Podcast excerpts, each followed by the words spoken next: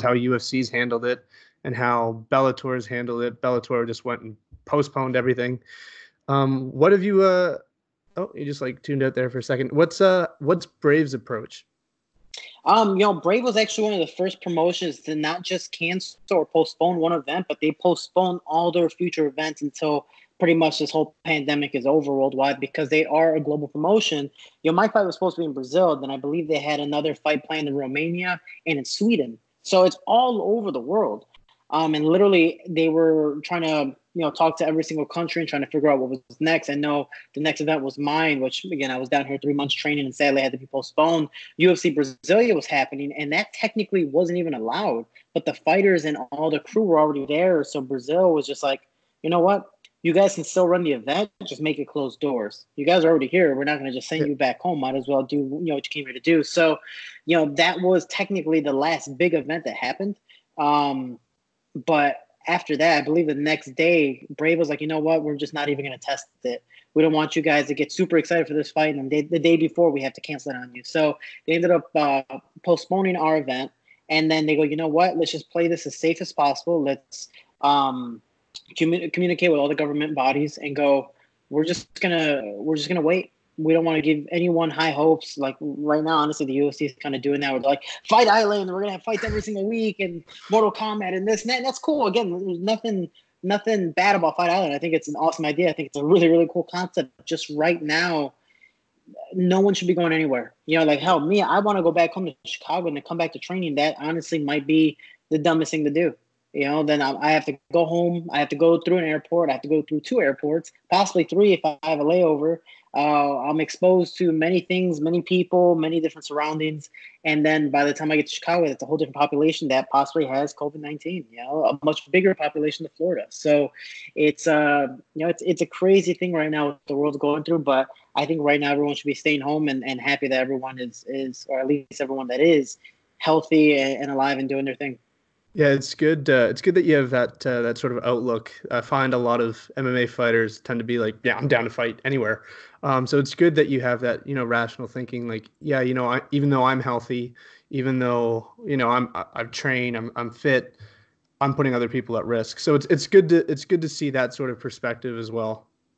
Oh, I'm not even gonna lie to you. If they called me to fight tomorrow, I would love it. Me, I haven't fought I haven't fought one year, but there's also that selfish perspective of I haven't fought in one year. I would love money. Um, my career doesn't advance in any aspect until I fight, win or lose. I need yeah. to get inside the cage, um, and I'm just I'm I'm itching to get back in there.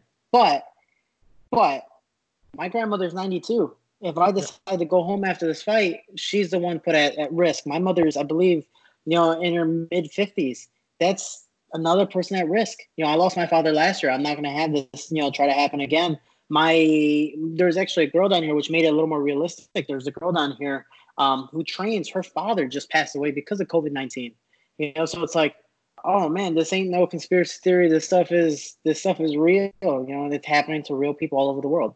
Yeah. Yeah absolutely.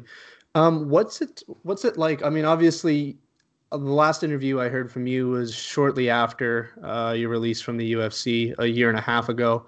Um, you signed a four fight deal. You've had one fight, and obviously, like you mentioned, you had the unfortunate um, loss in your family. So first off, sorry about, sorry to hear that. Um, and um, but now this, so it just seems like you know, there's your first fight with Amir got postponed. You were supposed to fight in the Philippines, then you fought in Jordan, and then now two fights have been canceled um you've like you said you're itching to get back in there. Do you have an idea of when that's going to be? Um and if so is, do you think it have you heard obviously you're part of the flyweight tournament is it still going to be uh nicolau or is there another another name that's been coming up?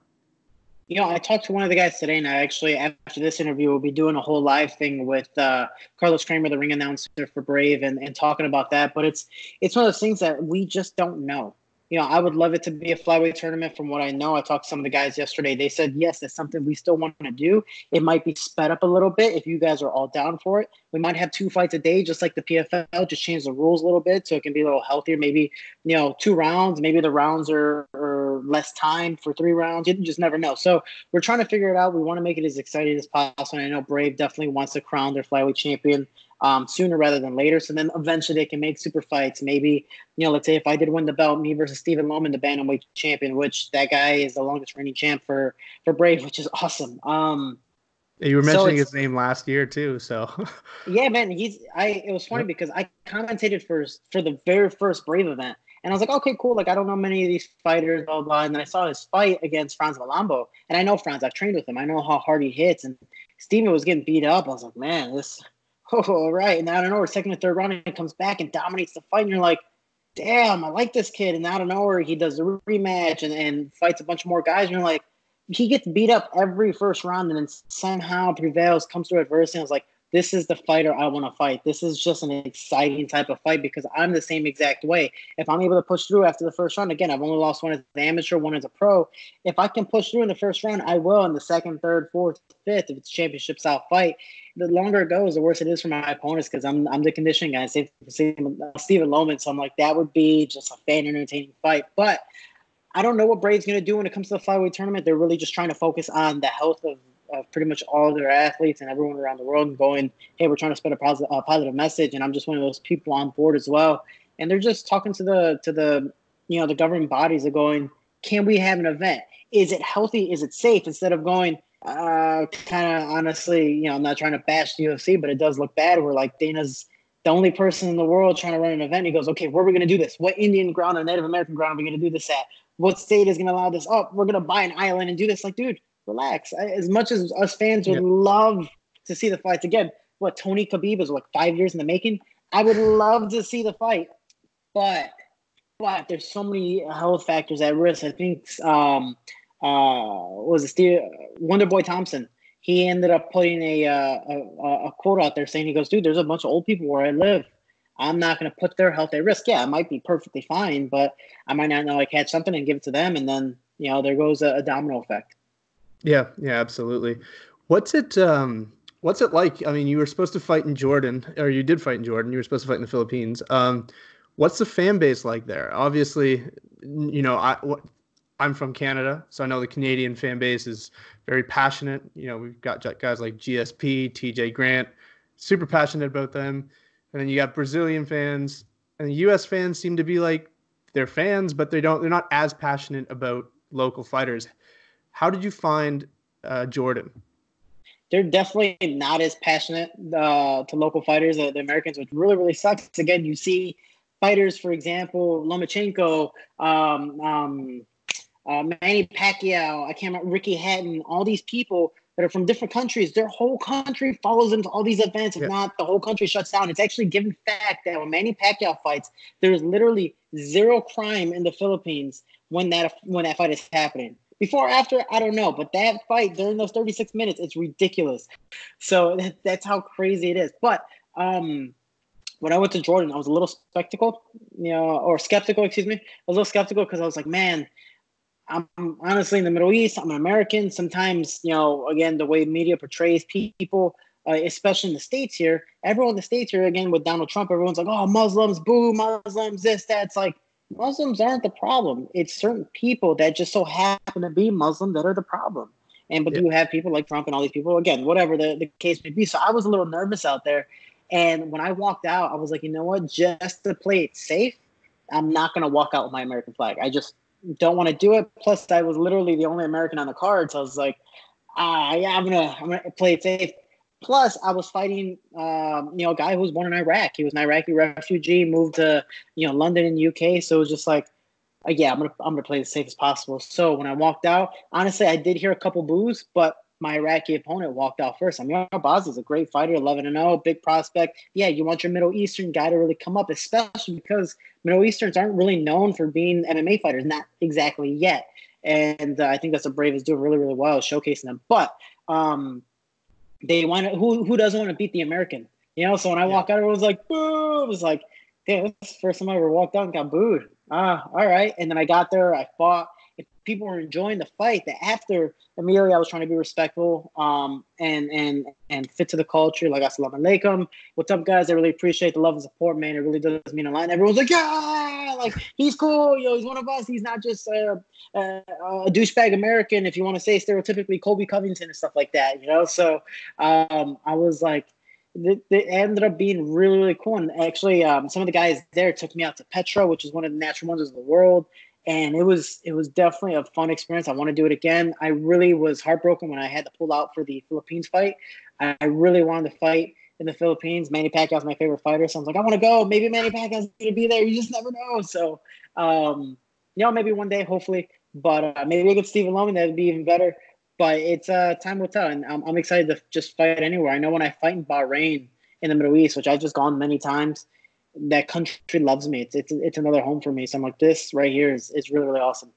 How have you uh, have you because you, you've been doing some common commentating? How have you how have you found that? Have it is it uh, has was it a natural transition for you? Obviously, you're well spoken. Um, I know like a lot of fighters tend to transition into into it. Um, how how was the transition? Did you do you enjoy it? I liked it a lot. It was um, definitely a little different. It's not the same as just randomly talking to your girlfriend, significant other, or your parents at home while watching a fight. You, you know, you can't just be like, oh man, you have to kind of like really explain it and, and dwindle things down sometimes because most of the fans are average fans. They don't know much about the sport. They just love to see blood, gore, you know, chokes, all that stuff. So when I'm talking, I'm honestly just talking about what I see. I just have to break it down a little more. I think the hardest part is not getting too excited and then also not being too quiet to where I'm messing up the two or other person next to me. Um, you know, because we all have to be in sync and have a good time. Even if you don't like the person, you have to have a good yeah. time, fake it till you make it type of thing. And uh, you honestly, you honestly have to be a little more um, uh, over exaggerated sometimes. You know, again, you see like the the UFC when they people get oh. knocked out, they're like, ah, you know. So you do have to have fun a little bit, but it is for me, I, I believe a natural um transition. It's a lot of fun. I want to do more. I'm disappointed I haven't been able to do more, but you know, one day maybe you never know. It's got to be it's got to be difficult to to stay unbiased, like especially if there's someone on the card or someone's fighting and you're like, ah, I don't like him very much. Um, it's got it's got to be difficult to to keep that unbiased to yourself. Like Dominick Cruz, for example, he commentated Uriah Faber's fight. I can imagine wanting to just be like, no, nah, he's losing. but uh, yeah, yeah, you want to piece them apart, and it's honestly uh, for me, it's not that I don't like certain people. Usually, I, I just whatever. I'll, I'll keep it as neutral as possible with that.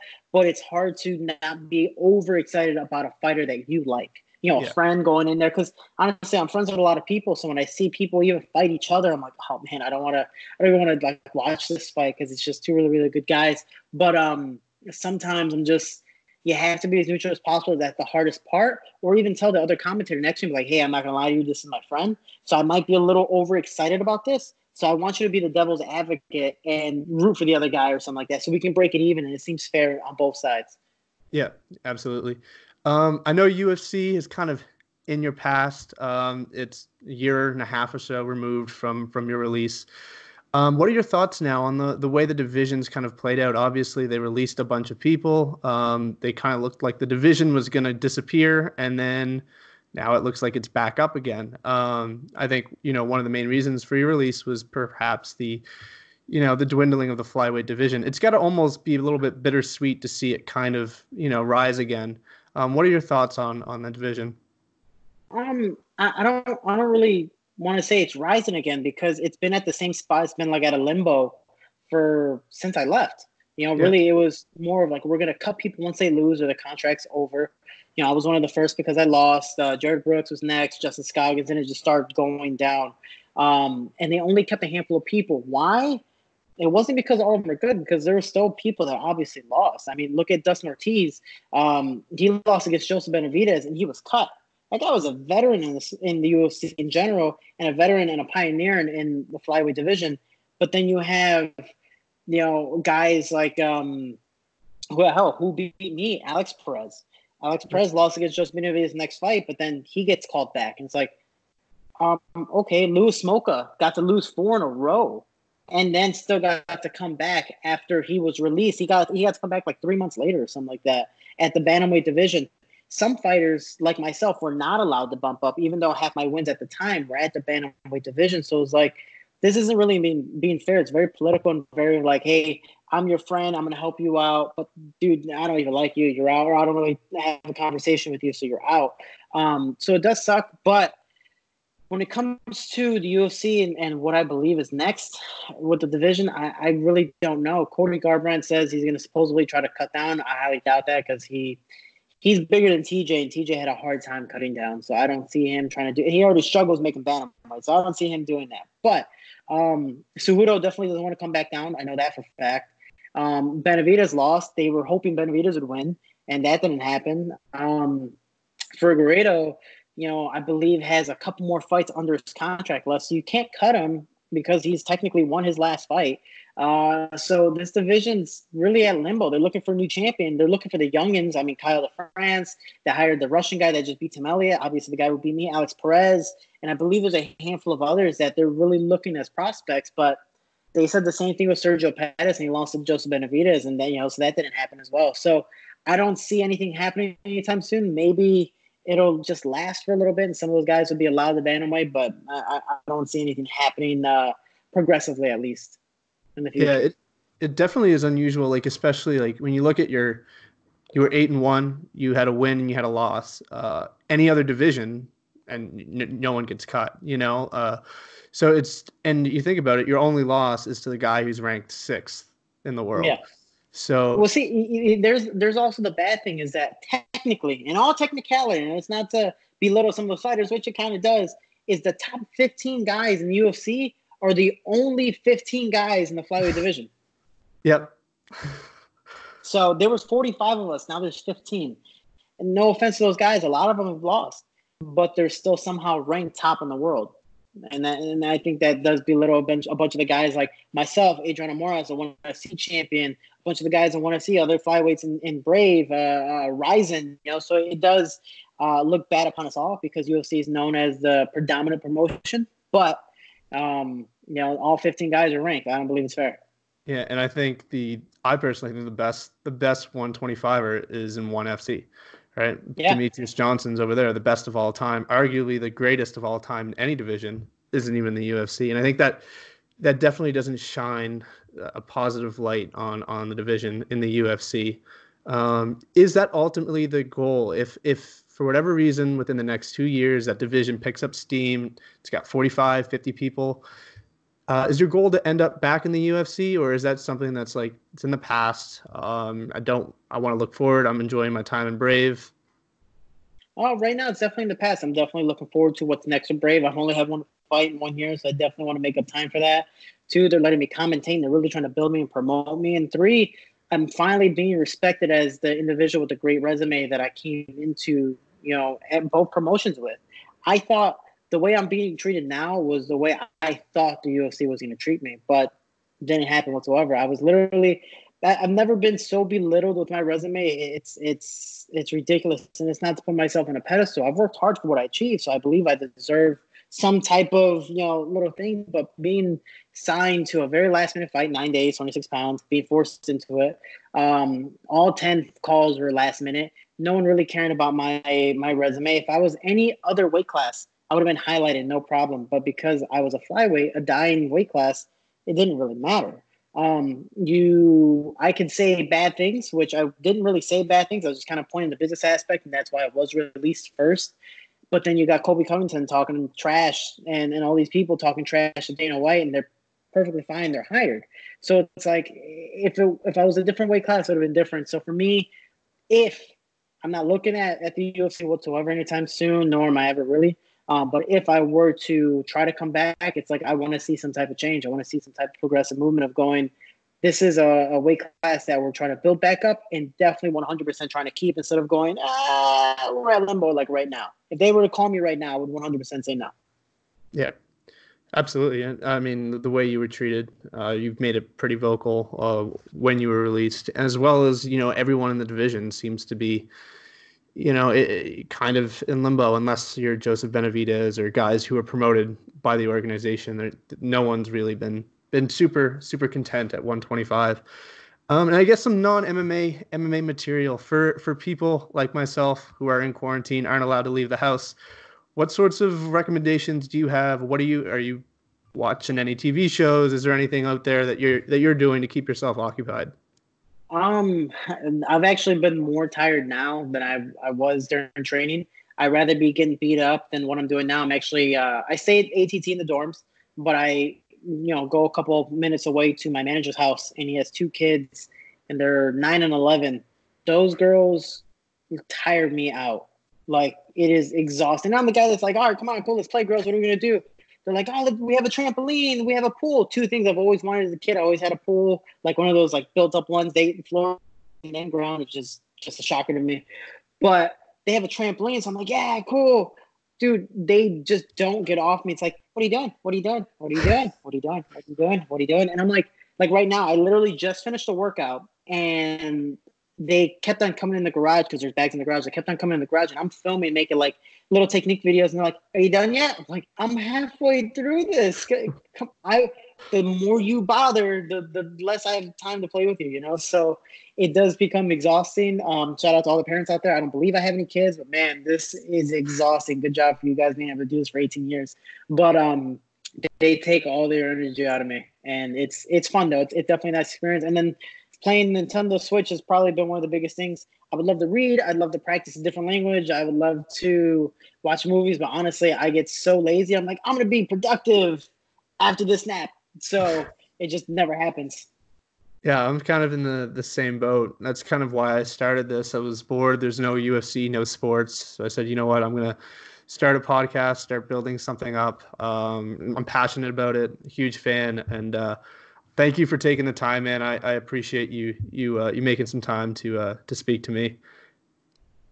I appreciate it, man. It was an honor. Thank you for the questions. Actually, really good questions, real good stats. I, I like that. Uh, you looked up yourself, so I appreciate it. And um, yeah, man, it, it, it's we're all we're all through a struggle, but the good thing is, I guess, the selfish aspect, but it is a positive thing, is that we are definitely 100% not alone in this. Um, we are all losing money, losing time, losing whatever the case may be. But it's we're all doing this together. So you know, don't don't feel super bad for yourself. It's definitely not one of those dark clouds that's just hovering over you. It's hovering over everybody. Yeah, perfect. Wise words. Uh, great way to end it. Thanks, man. No problem, man. Take care of yourself. Yeah, you too. Wash your hands. yeah, bye bye.